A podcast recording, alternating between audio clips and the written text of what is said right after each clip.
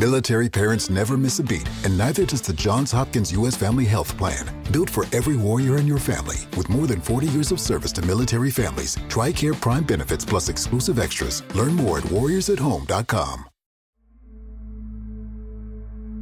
Jakby od niechcenia. Mimochodem pyta rodziców, czy mieliby coś przeciwko, gdyby poszła dziś wieczorem na szkolny mecz futbolowy. Ci bez namysłu wyrażają zgodę. Nie mają pojęcia, że córka ich okłamuje. Zwykle tego nie robi, ale dziś sytuacja jest wyjątkowa. Młodość rządzi się swoimi prawami. Z reguły życie jest wtedy tak jakby prostsze. Czerpiemy z niego pełnymi garściami. Korzystamy ze wszystkich dobrodziejstw świata. Testujemy, sprawdzamy, poznajemy. Bardzo często nie dostrzegamy też zagrożeń, które czyhają niemal na każdym kroku. A to może skończyć się tragedią.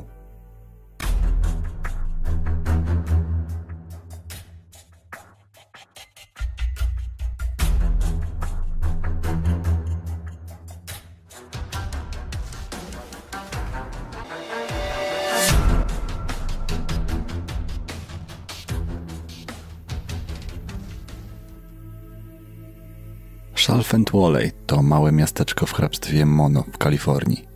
Na tyle małe, że większość mieszkańców, chcąc uczyć się lub pracować, codziennie musi pokonywać dystans około 23 km do resortowego miasta Bishop.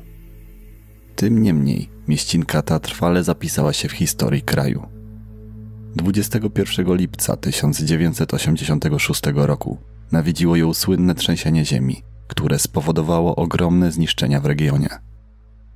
Chalfant Valley słynie ponadto z petroglifów, prymitywnych rysunków wyrytych w skałach kanionu, które pozostawiły po sobie ludy prekolumbijskie. To wspaniała destynacja dla wszystkich sympatyków archeologii i historii. Miłośników m.in. geoglifów, podobnych tworów tyle że na ziemi, pozostawionych przez lud Nazca w Peru. Można tu godzinami snuć się między skałami, przyglądać się tym fascynującym dziełom sztuki, podziwiać jelenie, owce czy węże, widziane okiem rdzennych Amerykanów. To tu dorasta i mieszka Carly, ładna, przebojowa i zawsze uśmiechnięta 16-latka. Ma długie, proste, ciemnoblond włosy i niebieskie oczy. Jest szczupła i dość wysoka. Mierzy 170 cm wzrostu. Przyciąga uwagę pięknym i szczerym uśmiechem. Nastolatka dorasta w niepełnej, powiedziałbym patchworkowej rodzinie. Rodzice Carly, Zachary i Lindsay, rozwodzą się wkrótce po jej narodzinach. Z tego tytułu dziewczynka przez jakiś czas mieszka z matką, a z ojcem widuje się tylko w weekendy. Sytuacja ulega zmianie, gdy Carly podrasta, a Lindsay postanawia przenieść się do położonej blisko 400 km dalej Nevady. Dziewczyna nie jest gotowa, by się przeprowadzić. Dlaczego miałaby zostawić wszystkich przyjaciół, rodzinę, porzucić środowisko, w którym się wychowała i czuje się swobodnie? Wszystko to, z czym jest oswojona i do czego przywykła. Z tego powodu nalega, żeby zamieszkać z ojcem i jego nową rodziną. Carly wybucha wielką radością, gdy matka przystaje na jej prośbę. Kobieta czuje, że robi dobrze, że podejmuje słuszną decyzję. Ona i Carly są ze sobą blisko. Nastolatka traktuje ją jak najlepszą przyjaciółkę. Zwierza się z problemów i rozterek. Nie mogłaby teraz nadużyć jej zaufania. Nie ma powodów do niepokoju, bo Carly ma dobry kontakt z żoną Zaka, Melissą, i nieźle dogaduje się z przyrodnimi braćmi. Od tego czasu Carly na stałe mieszka z ojcem. Żyje życiem typowej nastolatki. Jest popularna w szkole, otoczona wianuszkiem przyjaciół. Ma wiele pasji. Lubi muzykę i taniec. Od jakiegoś czasu jest w szczęśliwym związku z Donaldem. Nie ma większych problemów. Jest radosna i wydaje się być szczęśliwa. Wszystko to zmienia się w pewien październikowy piątek w 2018 roku. 12 października. Dzień rozpoczyna się jak każdy inny. Carly w pośpiechu je śniadanie i popija mlekiem.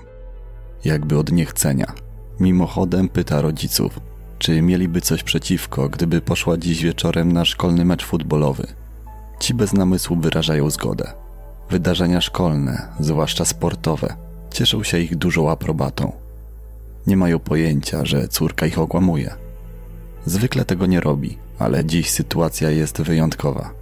Tego piątkowego wieczoru ona i jej chłopak Donald wybierają się na domówkę do znajomych. Wszystko idzie jak po maśle. Oszustwo pozostaje niewykryte i dziewczyna z niecierpliwością oczekuje wieczoru. Szykuje się. Starannie wykonuje makijaż i prasuje ubrania. Impreza rozpoczyna się zgodnie z planem. Młodzi są w wyśmienitych nastrojach. Muzyka gra dość głośno. Imprezowicze muszą się przekrzykiwać. Niektórzy siedzą na sofach, inni tańczą. Około 8 wieczorem na telefon Carly dzwoni macocha. Pyta, czy potrzebuje podwózki z meczu. Dziewczyna odmawia. Mówi, że odwiezie ją chłopak. W pewnym momencie na stole ląduje zawiniątko. Carly, jak przyzna później jej chłopak, nie paliła już od dłuższego czasu. Być może to jest powodem tego, że w pewnej chwili całkowicie zmienia się jej nastrój. Doświadcza czegoś, co można by określić mianem ataku paniki. Dziewczyna nie może opanować emocji.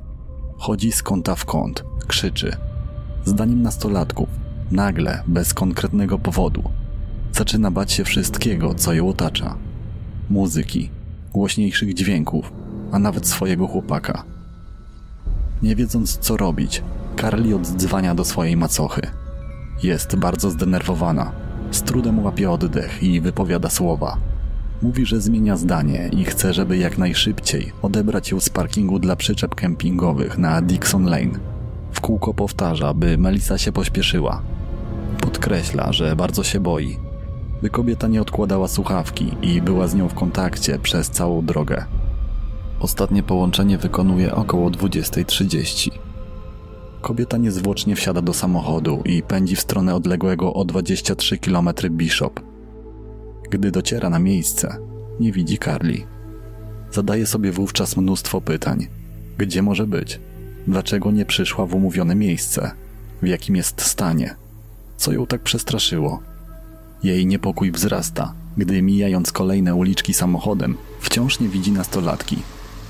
W pewnym momencie, około 1,5 kilometra od parkingu, dostrzega dziewczynę, która przemierzając ciemności, oświetla sobie drogę telefonem. Gdy ta orientuje się, że to samochód Melissy, wskakuje na tylne siedzenie. Jest bardzo blada, wygląda niemal jak duch. Jej źrenice są bardzo powiększone. Gdy dojeżdżają do mieszkania, zastają Zakarego sączącego piwo. Nie pierwsze tego wieczoru. Można powiedzieć, że mężczyzna jest już w stanie lekkiego upojenia. Gdy kobiety przekraczają próg, Zachary zauważa, że nastolatka zachowuje się bardzo niepokojąco, wręcz paranoicznie. Jest przerażona, boi się, ewidentnie nie czuje się bezpiecznie.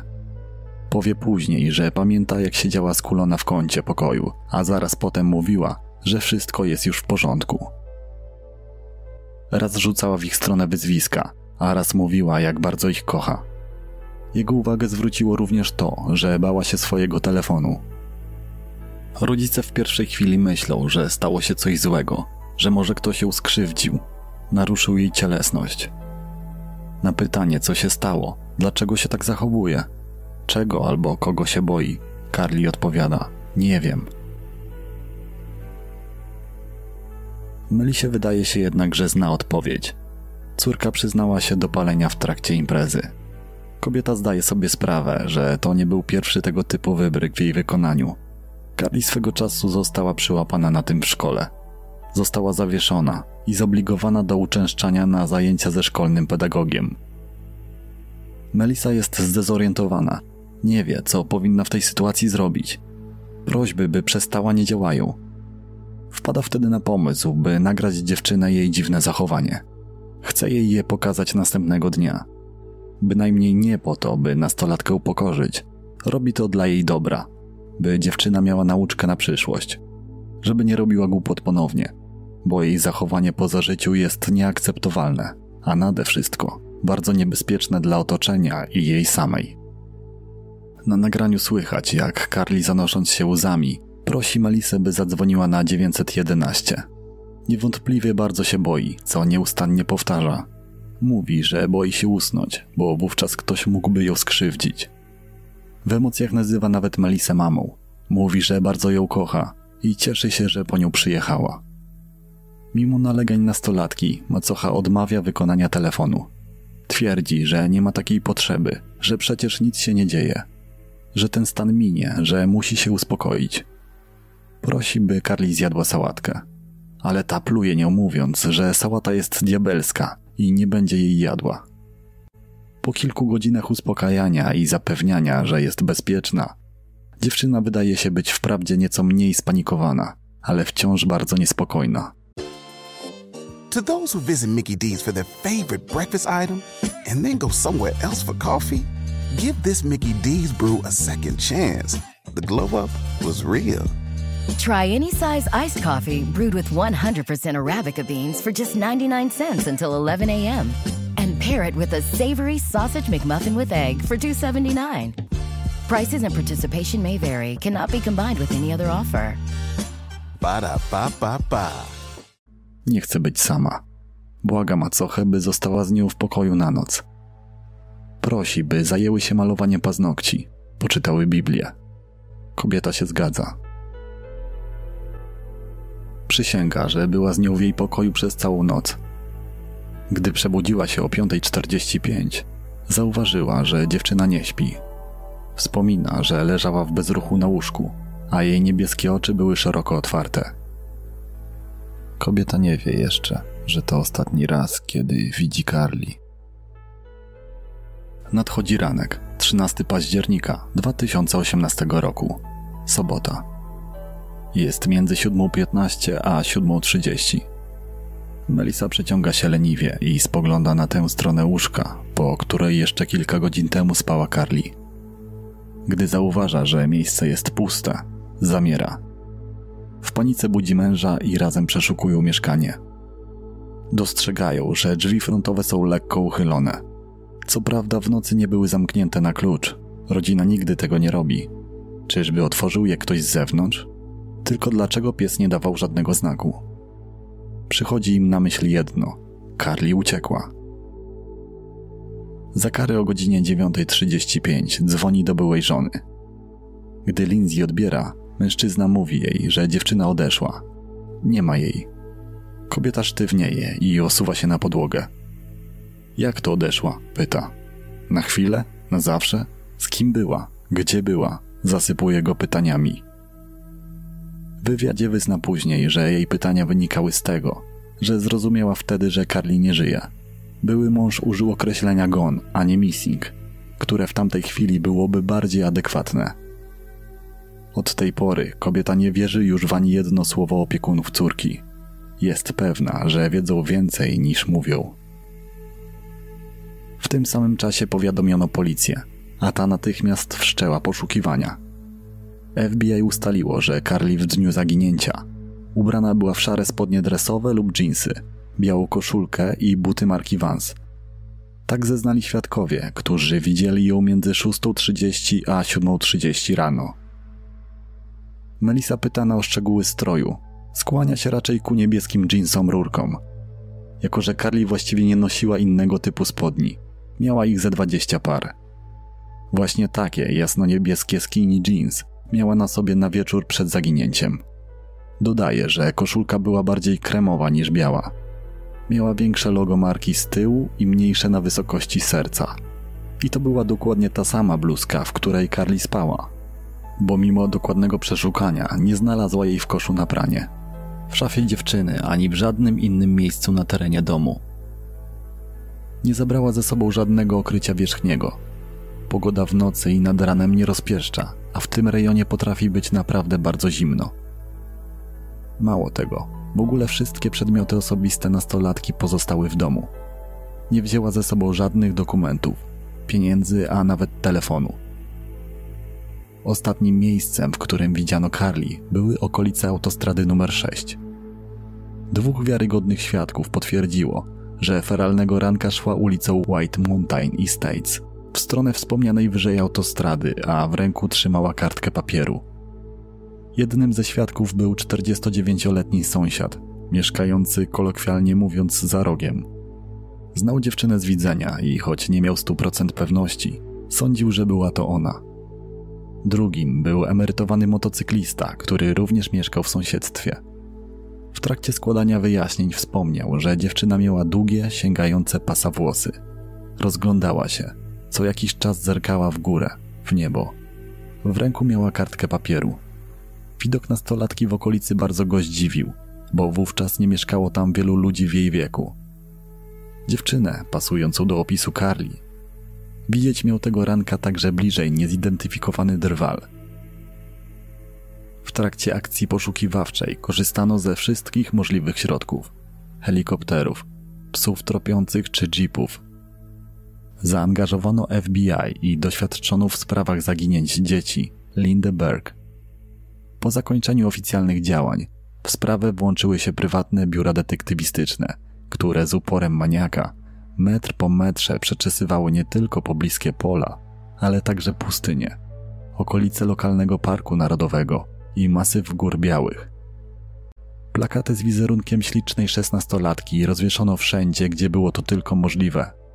W supermarketach, przydrożnych sklepikach, na przystankach, stacjach benzynowych i w restauracjach. Właściwie nie można było natrafić na miejsce, w którym Carly nie spoglądałaby na przechodniów z witryn sklepowych, nie posyłała szerokiego uśmiechu robiącym zakupy czy tankującym auta.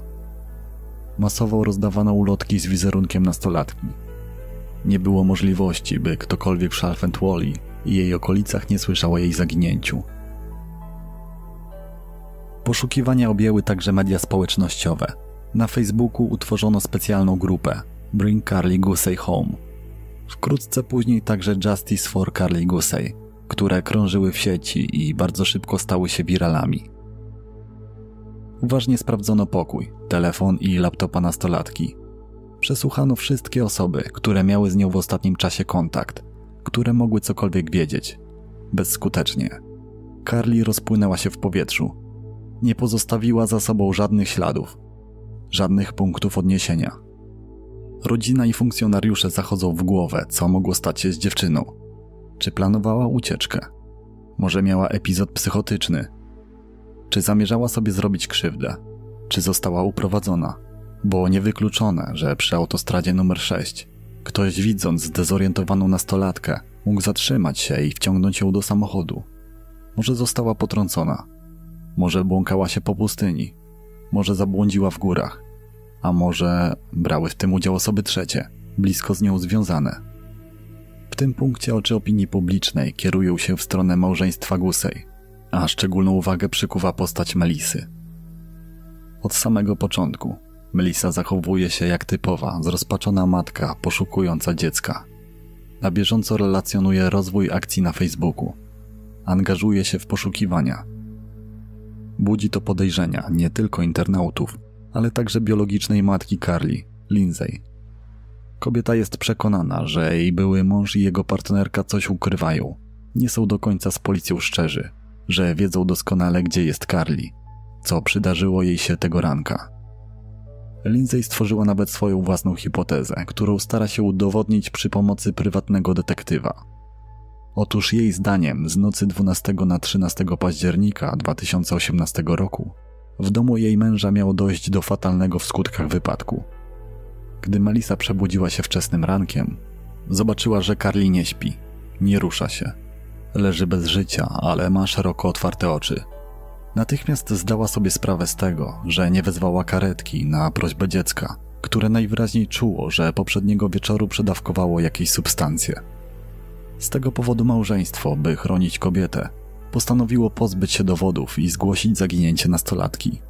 To dlatego podczas rozmowy telefonicznej Zachary miał użyć tego, a nie innego słowa. Prywatny detektyw zarzuca ponadto, że nie tylko nie przeszukano samochodu, ale też nie pobrano próbek do analizy z posłania Carly. Głosy internautów idą jeszcze dalej niż hipoteza Lindsay. Niektórzy wręcz kwestionują wiarygodność świadków i stawiają Melissę w roli oszustki. Wielu z nich jest zdania, że rankiem 13 października mężczyźni widzieli Melissę, która starała się tylko udawać Carly, że dziewczyna nigdy nie opuściła domu żywa. Postać Melissy i zarzuty kierowane w jej kierunku nie uchodzą uwadze funkcjonariuszy. Kobieta wielokrotnie zmienia zeznania. Co chwilę przypomina sobie coś nowego, innego. W sumie opowiada 4, może nawet 5 różnych historii. zanim potwierdzi, że ostatni raz widziała Carly w koszulce i bieliźnie. Powie, że miała na sobie niebieskie dżinsy. Zanim zacznie zarzekać się, że spędziła z dziewczyną całą noc w jej łóżku, powie, że widziała ją leżącą w łóżku o 5:45, gdy robiła typowy dla siebie obchód po pokojach dzieci. Linda Berg, śledcza zaangażowana w poszukiwania, twierdzi, że takie zachowanie wśród rodziców nie zdarza się wcale tak rzadko i nie jest nietypowe. Chcąc pomóc, a będąc pod wpływem ogromnego stresu i pod presją, bardzo często plączą się w zeznaniach, przypominają sobie nowe szczegóły, którymi uzupełniają stare wersje. Na inkryminację, że niewystarczająco angażują się we współpracę z policją, odpowiedź może być banalnie prosta. Być może małżeństwo Gusey czuje się atakowane i osaczone, m.in. przez media, które tylko szukają dowodu, by połączyć ich z zaginięciem 16-latki. Duże wątpliwości budzi kwestia telefonu. Znaleziono go na wyspie w kuchni, mimo że zdaniem chłopaka Carly miała go przy łóżku, gdy zasypiała. Melissa kwestionuje jego słowa. W wywiadzie dla Nancy Grace wyznaje, że telefon był w kuchni przez cały czas. Znając kod zabezpieczający do telefonu dziewczyny, rankiem sprawdziła wszystkie wysłane przez nią w ostatnich godzinach wiadomości i wykonane połączenia. Twierdzi, że to ona była ostatnią osobą, z którą się kontaktowała. Melissa, choć dotknięta zarzutami, nie traci wiary w sprawiedliwość. Twierdzi, że jest niewinna, że tamtego ranka wszystko działo się tak szybko, że w rozmowie telefonicznej nigdy nie mieli zamiaru powiedzieć, że odeszła, a zaginęła. Udzielając wywiadu dla Nancy Grace, trudno nie odnieść wrażenia, że jest szczerze wzruszona, autentycznie szlocha, prosząc o pomoc w poszukiwaniach. Sprawa Carly Gusey do dziś pozostaje otwarta. FBI oferuje nagrodę w wysokości $5,000 za wskazanie miejsca jej pobytu. Rodzina dodatkowo 10,000. Funkcjonariusze biorący udział w poszukiwaniach nie mają pojęcia, co mogło stać się z nastolatką. Nie ma ciała. Nie ma podejrzanych. Nikomu nie postawiono zarzutów. W październiku 2020 roku minie 3 lata od zaginięcia. Wciąż organizowane są lokalne akcje przypominające o Carly. Drukowane są ulotki, plakaty, koszulki z napisem Bring Carly Home, bransoletki. Bliscy wciąż mają nadzieję. Nasłuchują kroków, dźwięku zamykanych drzwi. Radosnego „Cześć, wróciłam”, a nade wszystko tego pięknego, zniewalającego szczerego uśmiechu i błyszczących, niebieskich oczu. Dziękuję za wysłuchanie tej tajemniczej historii do końca. Jeżeli macie jakieś przypuszczenia, co mogło stać się z Carly, dajcie proszę znać w komentarzach. Jak to możliwe, że po 3 latach wciąż tak naprawdę nie wiadomo nic? Jeżeli zaginęła na pustyni czy w górach, to dlaczego nie natrafiono na jej ciało? Może rzeczywiście zaangażowane były w jej zaginięcie osoby trzecie? Z niecierpliwością czekam na wasze opinie. Pozdrawiam i do usłyszenia wkrótce. Judy was boring. Hello. Then Judy discovered ChumbaCasino.com. It's my little escape. Now Judy's the life of the party. Oh, baby, mama's bringing home the bacon. Whoa, take it easy, Judy. The Chumba life is for everybody. So go to ChumbaCasino.com and play over 100 casino-style games. Join today and play for free for your chance to redeem some serious prizes. ChumbaCasino.com. No purchase necessary. Void where prohibited by law. 18+ terms and conditions apply. See website for details. With Lucky Land Slots, you can get lucky just about anywhere. Dearly beloved, we are gathered here today to... Has anyone seen the bride and groom? Sorry, we're here. We were getting lucky in the limo and we lost track of time. No, Lucky Land Casino, with cash prizes that add up quicker than a guest registry. In that case, I pronounce you lucky. Play for free at LuckyLandSlots.com. Daily bonuses are waiting. No purchase necessary. Void where prohibited by law. 18+. Terms and conditions apply. See website for details.